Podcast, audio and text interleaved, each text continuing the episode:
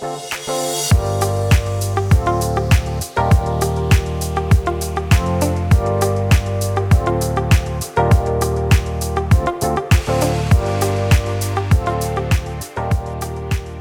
välkomna till Högräntepodden avsnitt 23. Det är jag som är Stefan. Gustav. Och här är Lars. Hej. Ja, vi tänkte borra ner lite i den nordiska högräntemarknaden här idag. Så lämpligt för en högräntepodd ändå får man säga Gustav, eller vad tycker du? kan vara gött att komma tillbaka lite Ja. till, till eh, core. Kärnan. Till kärnan. Och Kärnan. Vi hade lite, jag är så taggad för att komma igång på 2024. Vi var egentligen vi är lite sena ur blocken ändå, man säger sent i januari, men det var ju också det att de två tredjedelar av poddens medlemmar som är gamla, Ja. vi, vi var ju sjuka här Stefan och vi skulle ju varit ur blocken Ja. tidigare. Ja. Men, men nu är vi redo. Har du någon huskur. Stefan förresten? Någonting sådär som du jobbar med eller? Nej, jag kan inte dela med mig något. Nej, det går inte va? Nej, nej, jag har ju inte någon heller riktigt. Det är mer kanske det vanliga, man ligger där i soffan och överdriver hur sjuk man är. Ja, Det brukar funka. Det kanske det är. Ja, Ska jag vara ärlig så sköt jag ut mig i dagen innan jul. Ja, då, okej. två dagar feber. ja. Ja, det har varit mycket sånt. Ja, mycket Men nu är vi starka, Yes. nästan vackra. Ja. Men då är det ju extra roligt att komma tillbaka till och se den utveckling vi har nu i högräntemarknaden. Alltså vi har varit upp, eh, det var upp ordentligt i december och januari. Nej, hela Q4, det var inte, inte hela Q4 men november började det, sen har det bara accelererat nästan. Och vad är det som pågår killar? Ja. Nej, jag bara lägger på lite, eh, lite kräm på det du sa redan Stefan, när man tittar lite bara över bara lite brett först då, lite 2023 här om man ser hur, hur det faktiskt gick och de diskussioner som var. Jag, menar, jag, jag tänker på 2023 från någon sorts perspektiv här att det, det var en ganska rejäl uppsida, eh, positiv överraskning på amerikansk tillväxt Ja. jämfört med hur vi snackade så här dags för, för ett år sedan. Så året som helhet var ju ganska rejäl positiv tillväxt, puff. Ja. Eh, bland annat ju. Och, och, här, och vi hade väldigt höga tankar, alla hade, eh, liksom om eh, eh, investment grade. Ja. Just det. Eh, Så, och det finns ju fortfarande skäl att titta på det då. Men, men visst kan man ändå säga någonstans att det har varit en rejäl positiv överraskning när det gäller high yields eh, globalt då. Ja. Eh, Och jag bara noterar några siffror här. Liksom att, att, jag menar, vi pratar om, i varje fall på sådana här index då, som, där det skiljer sig åt lite från nordiska marknaden förstås. Då, då. Men vi pratar liksom 10-15% på olika grader av eh, vad heter det, kreditklassificeringar och sånt. Så det är ju väldigt höga avkastningar under 2023. Delvis då, tänker jag i alla fall, på basis av den här eh, positiva utvecklingen på, på tillväxt. Corporate fundamentals, det vet ni mycket bättre än mig, men även detta tycks ha hållit emot. Jag, menar, jag är ju kanske alltid en slagsida mot det lite bäsiga då, men, men de här corporate fundamentals har klarat sig igenom 2023 på ett sätt som kanske inte alla trodde när vi stod här för ett år sedan. Ja, Jag tycker generellt eller så, över hela spektrat så har det varit ett 2023 som klarade sig enormt mycket bättre än vad jag kunde förvänta mig. Som du säger, bolagen, makrodata har varit bättre, f- hög arbets... Eh, vad säger man? Deltagande. Sysselsättning och ja, ja. sysselsättning. Ja, Och detta kan ju då förklaras, så när Fed gjorde, när den här Fed Pivot kom då, alltså Pivot betyder omsvängning. Så när Mike Fed gjorde den här omsvängningen som man gjorde sent november förra året, då blev det en sån startsignal. det var ju Att det blev ett sånt rally Ja. i, i, i risk assets. Så det, det, har, det, det är sällan man ser Ja, kraftfullt. och, det gör kanske att man kommer in 2024 och har den goda känslan med sig. Ja, såklart, ja, att precis, det, det, tror blir, det Men blev... nu, nu var det så att Nor- Nordisk High Yield har ju mycket obligationer med flytande kupong. Så, Just det. så High Yield gav ju inte tvåsiffrigt förra Nej. året. Men, men det kan ju faktiskt hända i år. För det finns en eftersläpning här i Nordisk High Yield som, som är intressant. Och, och, eh, jag skulle vilja sticka ut hakan och säga att det, Ja. kan, det är ganska sannolikt att vi får det i år. Men den, den skillnaden där mellan som är kanske för, för en lekman alla fall, som mig själv, inte alltid är självklart då, men det här med floating kontra fixed här. Ja. Hur det spelar ut om man jämför då nordiskt som är floating och stor del av globalt som är de här indexen som jag refererar till exempel. Eh, om nu eh, floating fick relativt sett lite besvärligare i förra årets miljö kontra de här, vad är det som i årets miljö eventuellt skulle kunna tala för Nordic då just med avseende på, på den skillnaden så att säga, bortsett från alla andra skillnader som finns. Det, det är två sidor av det här myntet men, men jag tror ju att räntorna har fallit färdigt. Och eh, vi har ju faktiskt sett en, en liten uppgång här i början på detta året och det, det tror jag faktiskt eh, nu när vi... Jag tror att de här räntesänkningarna från centralbankerna kommer skjuta fart på konjunkturen. Och då kommer inte den, långräntorna falla ner. Tvärtom gå lite, lite uppåt. Men vad vi kommer se är en väldigt stark eh, steepening eller brantning av kurvan. Och det, är den det tror jag är det stora räntescenariot eh, 2024. Och det måste man väl ändå Gustav säga, det får man nästan ge Stefan, det har han pratat, han håller fast i det och det gör du eh, Stefan. Ja, men det gör jag Ja, men det faktiskt. ligger där. Det- Det, ligger det- där. Ja, absolut. Ja. Det som förvånar mig lite i det här med räntorna och så, det är ju om man kollar på Fed har ju, eh, eller USA då ska man säga, så har de ju sålt av en biljon heter det väl på svenska, trillion, på balansräkningen. Och vi har inte sett att det liksom, räntorna har inte påverkat sig jättemycket så det är ju över 10 procent tror jag att de har, har sålt under 2023 blir det. Ja, okej. Ja, nej, men, nej, men det, är intressant. Det är en intressant- skillnad att hålla, liksom, som vi säger, hålla tungan rätt i mun här när man pratar om nordisk high yield i varje fall. Att det betyder någonting när man jämför med globala marknader, med USA och Europa och sånt. Därför tror jag nordisk high yield kan outperforma amerikansk high yield och europeisk high yield 2024 på grund av att faktiskt räntan kan trenda upp något. Då har inte de den hjälpen av duration då, eller att räntorna faller längre. Nej. Så, att, eh, så jag tror det. Eh, Vad som talar lite emot det då är ju att det är flytande kupong så när eh, Riksbanken sänker då kommer kupongerna justeras ner något här då. Men de är fortfarande så väldigt höga plus att priserna är fortfarande stressade på många, för många emittenter. Så det Ja, finns en ja. uppsida på prissidan på obligationerna. Och kreditspreaden är ju relativt hög ändå. Den är ju något högre än vad den var för fem år sedan. Och så har vi dessutom hjälp av att vi har, vi, vi kommer inte komma ner till noll igen på Stibor till exempel som, som styr de flesta Nej, nej. nej. o- obligationer. Så vi, Men de som älskar sina krediter då? Det finns ju fler än ni visar det sig. och hur ska man, det här liksom att, eh, apropå den diskussion som var för ett år sedan om, om hur jädra väl prisat man tyckte verkligen att, att, eh, att investment grade var eh, krediter. Men i det här läget, eh, alltså jag vet inte, jag kan tycka i så fall att eh, eh, Eh, high yield ser lite eh, dyrt ut jämfört med eh, investment grade och att det i så fall kan finnas ett utrymme snarast på den sidan om att, att gå mer in mot, ja det är ju lägre risk då, då men, men speciellt, om, speciellt då förstås om, om det skulle vara lite mer om, om den underliggande liksom makromomentum och, och makrobilden försvagas lite ytterligare då. Vilket den ju inte riktigt gör kanske just nu. Men, men i mitt huvud så finns det utrymme för att den skulle börja göra det. Är det då dags att börja tänka över och, och, och fundera lite mer kring, eh, för den som vill stanna i krediter menar jag, att, att börja fundera lite på IG-exponeringarna? Jag tror inte det är fel egentligen. eh, För det är fortfarande bra kuponger och yielder på investment grade. Så det kan vara bra att, att göra den, det skiftet. Men eh, när vi pratar Norden så tror jag fortfarande det är så pass billigt så du ska vara kvar där i high yield-segmentet. Eh, Ett tag till. Och där är, vi har varit inne på det förut, vet jag, jag brukar alltid säga det där med vad är det den här premium, eller alltid säger jag väl inte det kanske, men ofta. ställer jag den frågan. Det är kring att eh, det premier som finns i Nordic High Yield, justerat för alla andra eventuella olikheter då, mellan Norden och säg Europa.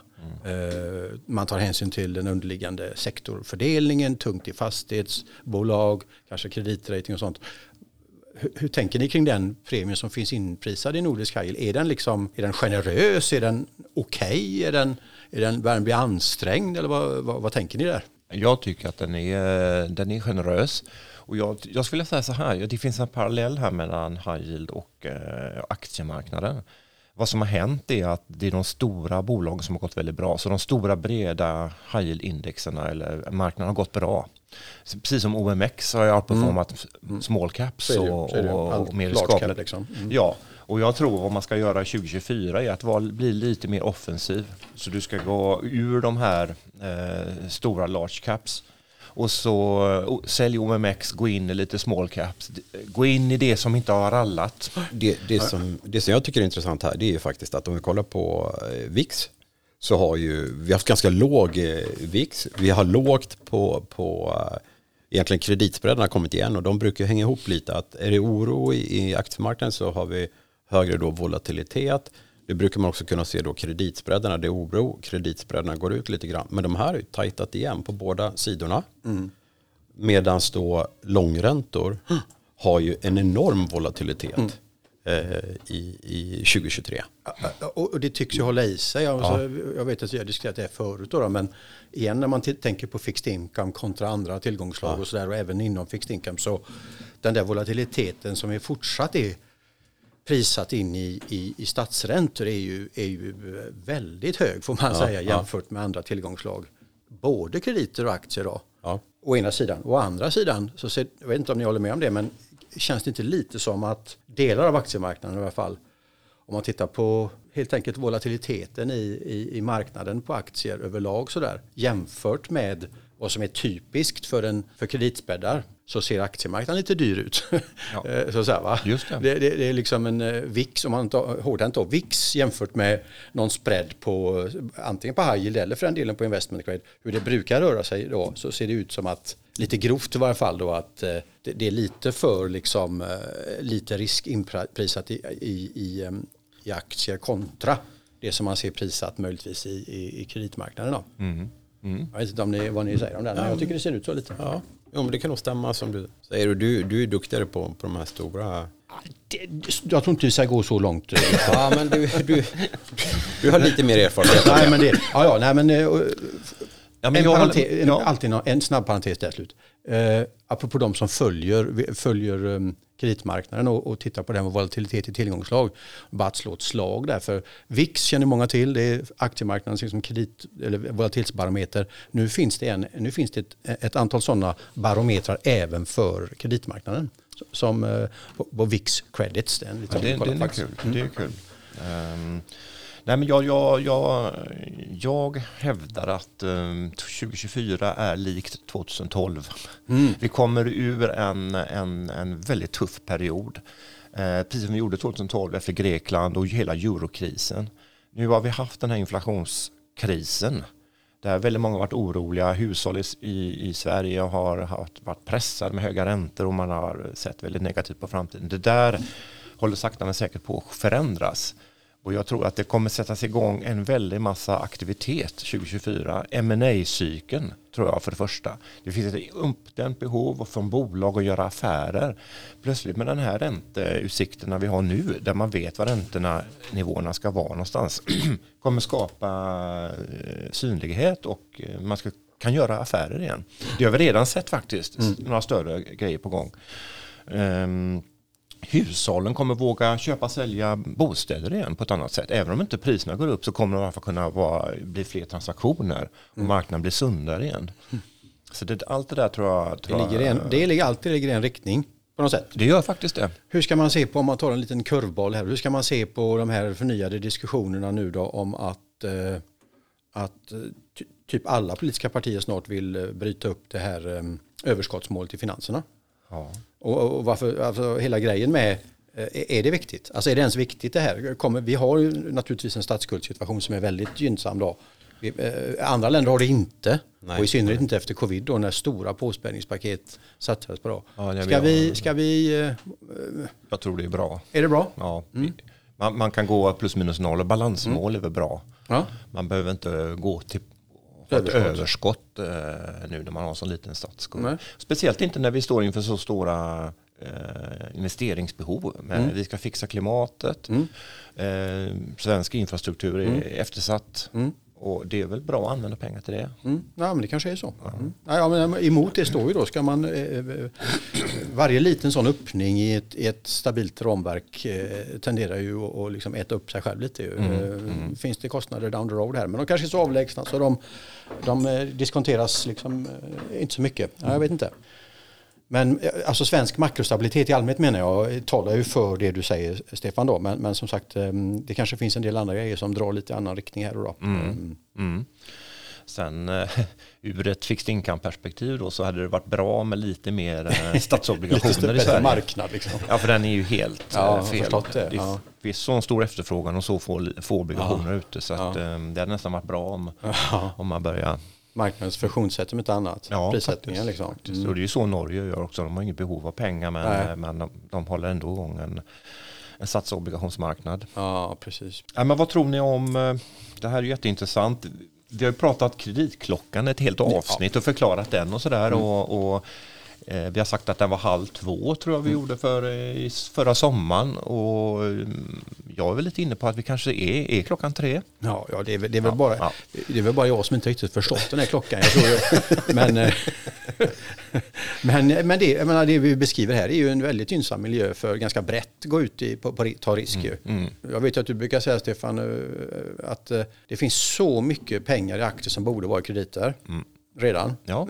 Men eh, så, så, med det sagt då så, så kanske det är tror man på det scenariot lite som vi målar upp här, så, som är ganska bekymmersfritt tycker jag, så, eller lite för bekymmersfritt för mig, så, så är det klart att då är det, då är det pilar, båda pilar uppåt. Va? Lång i båda tillgångsklasserna. Va? Mm. Den, den, risken som finns om man ska lyfta på en, en kanske fortfarande hyggligt avlägsen, det är ju faktiskt den, den nordiska fastighetsmarknaden där vi ser att hur, hur mycket är priserna faktiskt nere och hur kommer det här påverka framåt på, på fastigheterna. Mm. Behöver de ta större avskrivningar bolagen än vad de har gjort. Men det är ingen större skillnad då mellan aktier och, och krediter överhuvudtaget. Mm. Utan bo, båda men ligger det i farans riktning skulle man säga? Jag så, alltså man hör alltså det här breda bruset fångar ju inte upp så mycket längre alls kring de här grejerna på fastighetsbolagen och så i Sverige. Vad, vad, vad ser ni där? Om man skulle, utan att ta i för mycket då, men vad, vad ligger liksom de här riktiga potentiella fallgroparna här, här framöver då? Um, ja, men Castellum har ju sagt att man eh, betalar ingen utdelning i år heller. Nej. Utan Nej. Eh, för att sanera. Okay. Nästa år är det rätt troligt, det är många bedömare i alla fall som menar att nästa år kommer den. Så då, mm. då är man ur det här. Mm. Och speciellt nu med den här eh, räntesituationen vi har nu så mm. ser det rätt sannolikt ut att fastighetssektorn ett år till med konsolidering så är man nästan, ja, de flesta ur det. Sen finns det mm. alltid några undantag. SBB till exempel. Ja, och det är rätt stor skillnad på, på vad, vilka bolag vi kollar på. Liksom, några ja. är starkare och, och de klarar sig ju bra och bättre givetvis ja. i den här miljön och klarat sig igenom den. Och sen så är det väl de som har varit på den svagare sidan som nu kanske får det lite lättare in i 2024, åtminstone i slutet 2024 med, med kostnader. Nej, men när vi sa... De har lyckats höja sina eh, hyror också ja. på, på ett bra sätt. Så att de, ja, men det är ju... mm. Och sen det där med kreditklockan för, för de lyssnarna som inte vet så mycket om den så, är det, så är det, handlar det om eh, vilken marknad som ska gå bäst så att säga eller gå upp och ner av kreditmarknaden eh, kontra aktiemarknaden. Så när klockan är mellan 12 och 3 så är det så att kreditmarknaden går inte bara bättre men den går upp medan aktiemarknaden fortsätter och faller egentligen. Då är man inne i den delen av cykeln. Medan nu då menar vi att nu kan faktiskt både aktier och krediter gå upp. Och eh, det där var väl, det där är ju en, eh, en bara en modell, ett tänkverk. Men, men eh, det stämde faktiskt på kanske lite mer den den breda aktiemarknaden förra året, när små, om man tar in småbolagen mm, så, så mm. hade de det väldigt tufft. High yield var ändå som du säger Lars, ja, double digit, det var ju tvåsiffrigt upp. upp ja. Så det var, jag tycker nog att klockan stämde ganska bra förra mm. året. Ja, det är intressant det. Mm. Och det, aktiemarknaden är ju igen då, alltså den var ju precis som du är ute efter, den var ju väldigt, de uppställningarna var ju väldigt koncentrerade på sina håll, inte, framförallt i USA kanske. Mm. Men, men de avkastning som kom där var ju från ganska få bolag som sagt var. Ja, okay. Eh, och, och resten var ju sideways nästan ju, mm. över, över, året ju. Mm. Att, och mycket, mycket i slutet på, på 2023. Såklart. Vilket i viss mån var sant för, för, för, även för krediter då, att det, det fanns, en, det fanns liksom en tilt i, i, sent, sent i året som hade att göra med Feds kommunikation och, och utsikterna för inflation och utsikterna för eh, eventuella räntetopp och räntesänkningar. Och så mm. Och sen, och sen nu är S&P är väl på all time high va? Det, det är mycket möjligt. Var, var jag, vi träffade all time high förra veckan någon förra gång. Veckan, sen, ja. sen, vet jag inte Ja men jag tror vi precis i fredags nådde okay. där och, nu, och, och, detta är också, jag tror liksom att vi har alltid svårt för det där när marknaden bryter. Det går bra för aktiemarknaden. Ja, det också. Det, också. det är en annan sak. Ja. Nej, men man tycker gärna men nu ska jag ta vinst och så ska ja. jag köpa annat. Mm. Men, men vänta nu, ja. Eh, vi, vi, vi står inför en ny, ny ja. cykel, konjunkturcykel och mm. det är kanske är smart att ligga kvar. Va? För mm. att eh, mm. Bryter vi nya höjder så kommer det massa nytt mm. nya pengar in. Mm. Jag tror dessutom att en all time high brukar vara ett väldigt bra tillfälle att köpa på sig aktier faktiskt. Det brukar mm. tendera att gå vidare. Ni, ni är framåtlutade gobbar här. Helt rätt, ja. ja. Nej men eh, det där med att jämföra lite tillgångslag och sådär på vi pratade om hur det var koncentrerat kanske då i aktiemarknaden och fortsatt koncentrerat. Eh, Medan stora bolag och kanske i synnerhet IT slash AI-delen eh, har gått sensationellt bra då, så har andra delen inte gått lika bra. Men jag, jag, jag tänker jag hoppar tillbaka lite till det här high yield eh, Hajl, alltså det, där, är också, liksom, där finns också schatteringar i, inom high yield, även om det har det gemensamt att det är lite lägre kreditvärdighet. Så då. Jag bara såg någon som hade, hade en observation kring det här att om man, om man tittar på high yield spreadarna i USA då, och bara följer liksom en del fundamental eh, liksom data kring sånt som har att göra med att folk eh, eh, söker sån skydd för Chapter 11 och sånt. Alltså första steget på väg mot en eventuell konkurs och så. Följer man den statistiken så borde liksom historiskt high yield vara ännu mycket högre i USA i en observation. Då. Ja. Men det var liksom att man gjorde ett ganska stadigt nummer av att, att, att mycket av den absolut svans, den värsta svansrisken i de här indexen har migrerat ut i private markets. Ja, så att high yield, liksom, vad ska man säga, sammansättningen och kvaliteten eller vad man ska kalla det för i det man prissätter i high yield är lite annorlunda nu då än för kanske förra gången som vi var på väg in i en, en default-cykel och så. För här är lite grann ett pussel med the missing defaults lite grann. Man skulle ändå på rimligt kunna trott att default-cykeln var dels längre gången vid det här laget och dels en hel del mer av, av, av svåra defaults som inte har hänt då. Och här var liksom, en av skälen här var alltså att, att lower quality was migrated out into private markets. ja. och det, det tror jag... vad, vad ser ni där? Alltså, vad händer där i high yield-sammansättningen? Vi ser exakt Hur samma ser ni på sak. det liksom? Alltså samtidigt, samtidigt som konkurserna i Sverige ökar snabbt så ser vi nästan inga konkurser i, i nordisk high yield. Nej. Vi har haft enstaka case, eh, det behövs en restrukturering och sådär men inte alls den flodvågen som marknaden Nej. förväntade sig för ett år sedan. Så det är samma fenomen och, och framförallt som du säger just i euro, de riktigt stora high yield-marknaderna har varit väldigt stabilt. Och så det, det är nog så En del av vad som händer här liksom pågår här lite. det, och de stora institutionerna har varit väldigt generösa med att just, eller de har varit eh, intresserade av att gå in i private Ja. credit. Så är det ju. Ja. Väldigt Där har ju konkurserna varit större. Där har ju varit mer problem än vad det har varit i de noterade high yield-marknaderna. Då. Inte så förvånande kanske då, för det här är ju liksom, eh, men, men sådana som, Moody's och andra, de har ju varit väldigt, eh, ska man säga, högljudda kort och gott om riskerna med private markets och de har ju ingen business i private markets så de kommer ju säga det de pa- passar dem då. då. Men, eh, men vad säger ni, är det, eh, eh, alltså på lite närmare håll i Norden, alltså finns det, vad ser man, vad, vad, hur kan riskbilden se ut där? Eh, det här är ju då inte noterat då så att det liksom krävs ju en annan typ av information för att, för att ha en grundad uppfattning om det här. Men, men vad, vad tänker ni där egentligen? Det är så marknaden har utvecklats och eh, vi ser också bankerna tar inte heller den typen av risker. Nej, nej. Och det, är därför konkurserna är jättefå i, i banksektorn också. Ja. Däremot nischbankerna nu då, nu såg vi Resurs här förra veckan, eh, jättevinstvarning och, och deras konsum, Ja. konsumentlånebok ser inte bra ut. Så att det där, det där har nog också smugit sig in en hel del risker i de här nischbankerna och de har kanske tagit risker som En del av det där. en del av det där som private market har och ja, du vet va. Och, Mm. och, och så det är där lite grann den här lågkonjunkturen har, det är där riskerna har Ja, lite och. Lite fler aktörer som delar på, på risken idag. Så det är väl ja. egentligen det man kan... Så är det verkligen. Ska, om man sluter cirkeln här då, skulle det då betyda framöver här då, nu nu känner jag mig jobbig faktiskt nästan.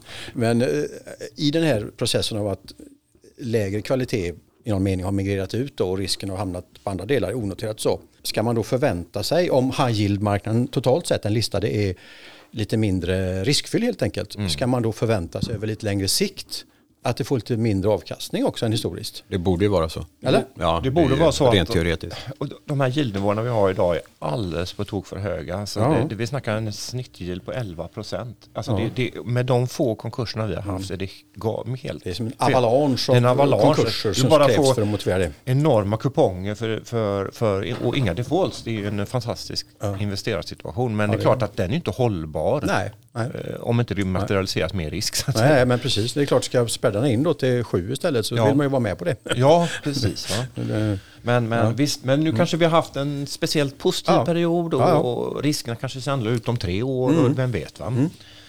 Absolut. Att, Det- En annan sån observation som alltid är aktuell i de här sammanhangen men som jag ser folk lyfter fram lite då, det här att, att, liksom, att maturity, alltså eh, att, att skuld förfaller nu på ett sånt sätt att det kan bli liksom som man uttrycker sig, en wall of maturity här som kommer in, det är väl framförallt 2025 va?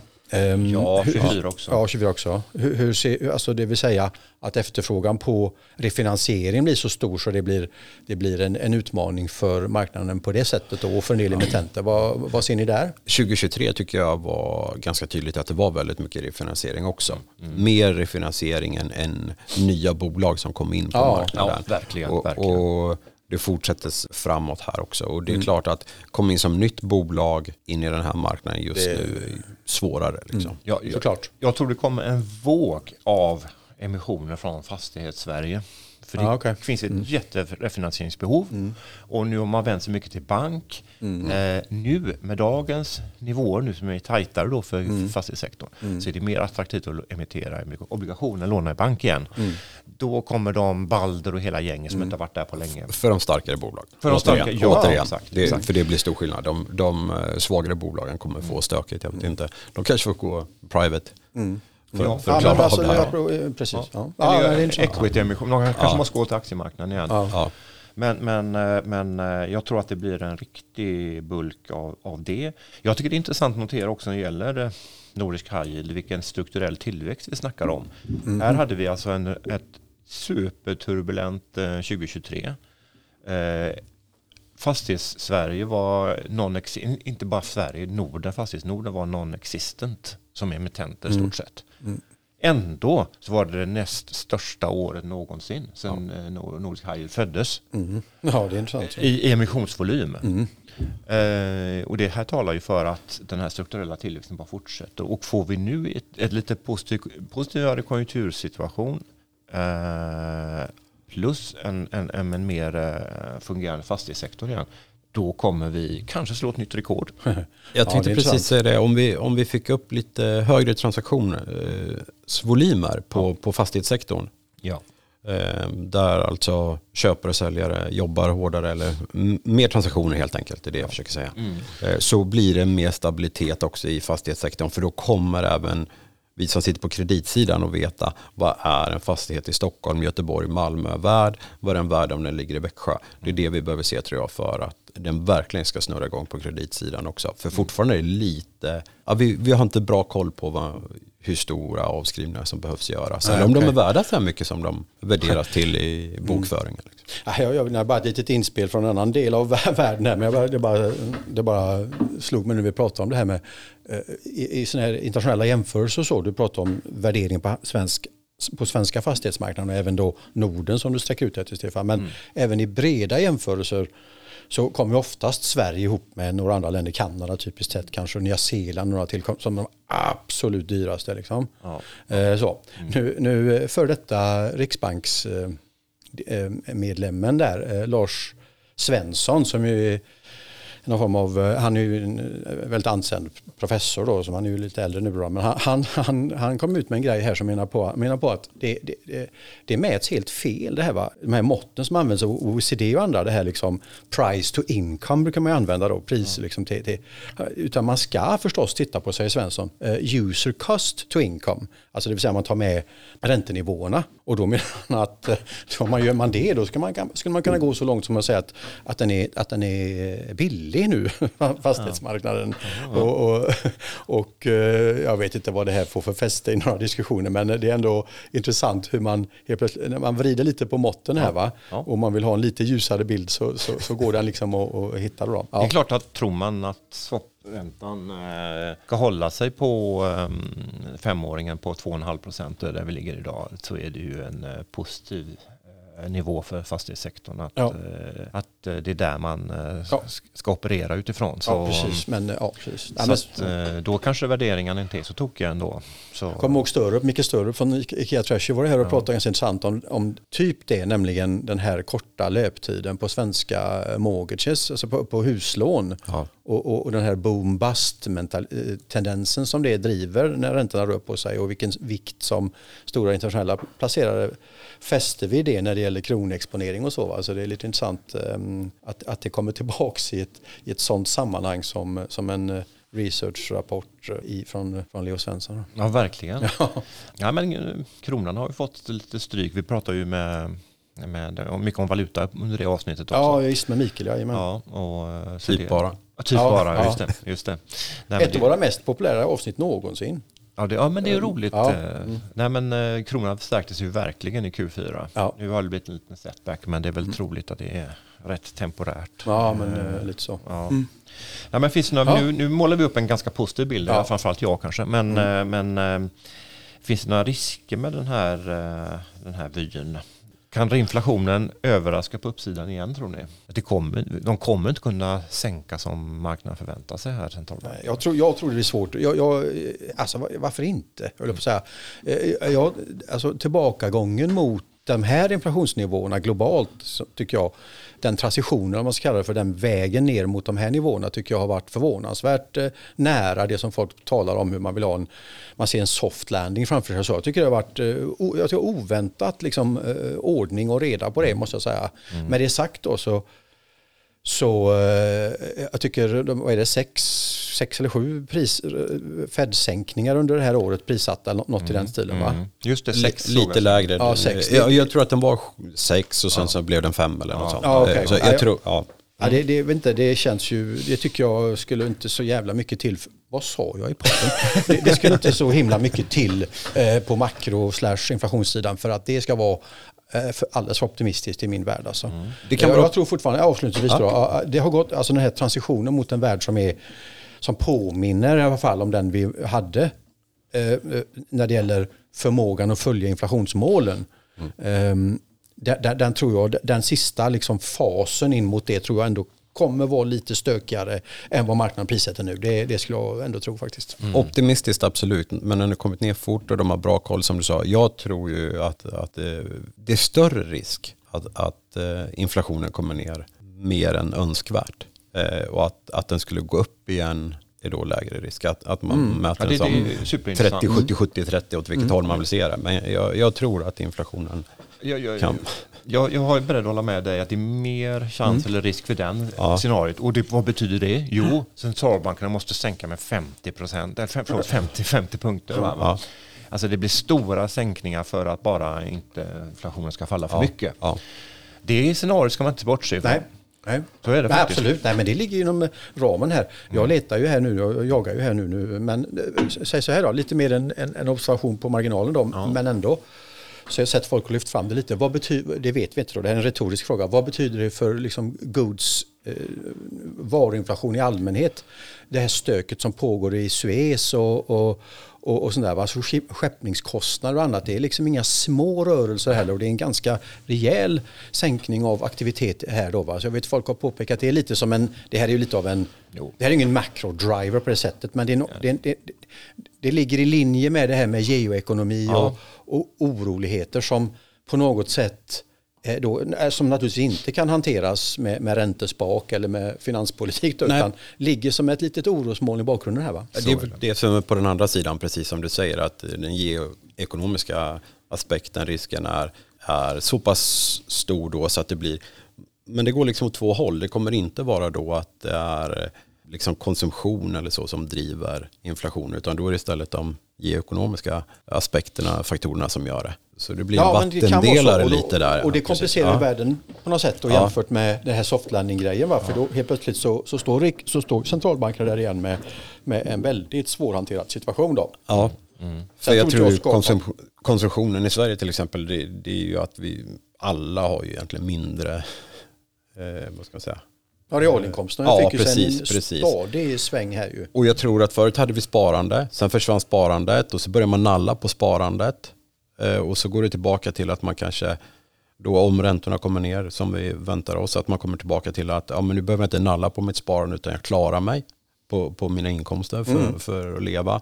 Och sen så senare, och det är en ganska lång resa innan sparandet kanske växer igen i, ja. i Sverige. Mm. Ja, men jag, det, ja. jag är beredd att också tro, jag tror också på det där um, scenariot där, uh, inflationen. Uh, det är ändå huvudscenariot att den kommer vara lite uh, jobbig och, och, och vi kommer ligga över 2% längre än vi tror. Och det kommer göra centralbanken att vi kan, de kommer sänka men inte fullt så mycket. Det tror jag ändå i huvudscenariot. Så att, eh, Den försvann ut, det lyfte vi också fram och många gjorde det, det här möjligheten till att man justerar inflationsmålen. Det var mm. ganska aktuell, eh, eller aktuell, det var, en, det var en bred diskussion om det ett tag. Den har inte jag hört någon fört på länge faktiskt. Nej. Eh, vi får Nej, väl se. Mm. Det kan komma. Ja. Nej, men eh, ett annat exempel på ma aktiviteter som jag tror kommer ta fart under det här året är ju eh, en, kanske inte ett så känt bolag för, som inte är börsnoterat men European Energy, ett danskt mm -hmm. rätt stort renewable energy eller förnyelsebar okay. energi. Bygger, bygger solparker och, och vindkraftsparker och säljer dem till I Europa stora, då förstås? Ja, i Europa framförallt precis. Mm. Danskt sådant. Mm. Där gick ju Mitsubishi Capital som är A minus-ratat, mm. stor trust in och köpte 20% av bolaget. In, okay. in, injicerar 700 miljoner euro in i bolaget. Så vad jag vill säga med det är att renewable förnyelsebar energi har vi pratat om tidigare avsnitt men, men det är också en sektor som har haft lite problem när räntorna mm. steg. Mm. Ja. Värderingarna kom ner, aktierna har blivit halverats för många bolag. Och mm. Men detta är en supercyk, megacykel. Här kommer det stora, stora, de stora pengarna vill ha exponering mot detta. De vill bygga på lång sikt och det, då går man in och köper den här typen av tillgångar när priserna är rätt. Titta, Eller hur? Ja, men det är väldigt intressant tycker jag. Titta på aggregat över de senare åren, eh, alltså typ aktieaggregat av den sortens sektorer som renewables, mm. kanske biotech och annat, jag vet inte, men renewables inte minst, gått fruktansvärt dåligt ju ja. på många håll. Ja, de har gjort på aktiemarknaden alltså. Så det är väl med... väldigt intressant faktiskt tycker jag. Ja.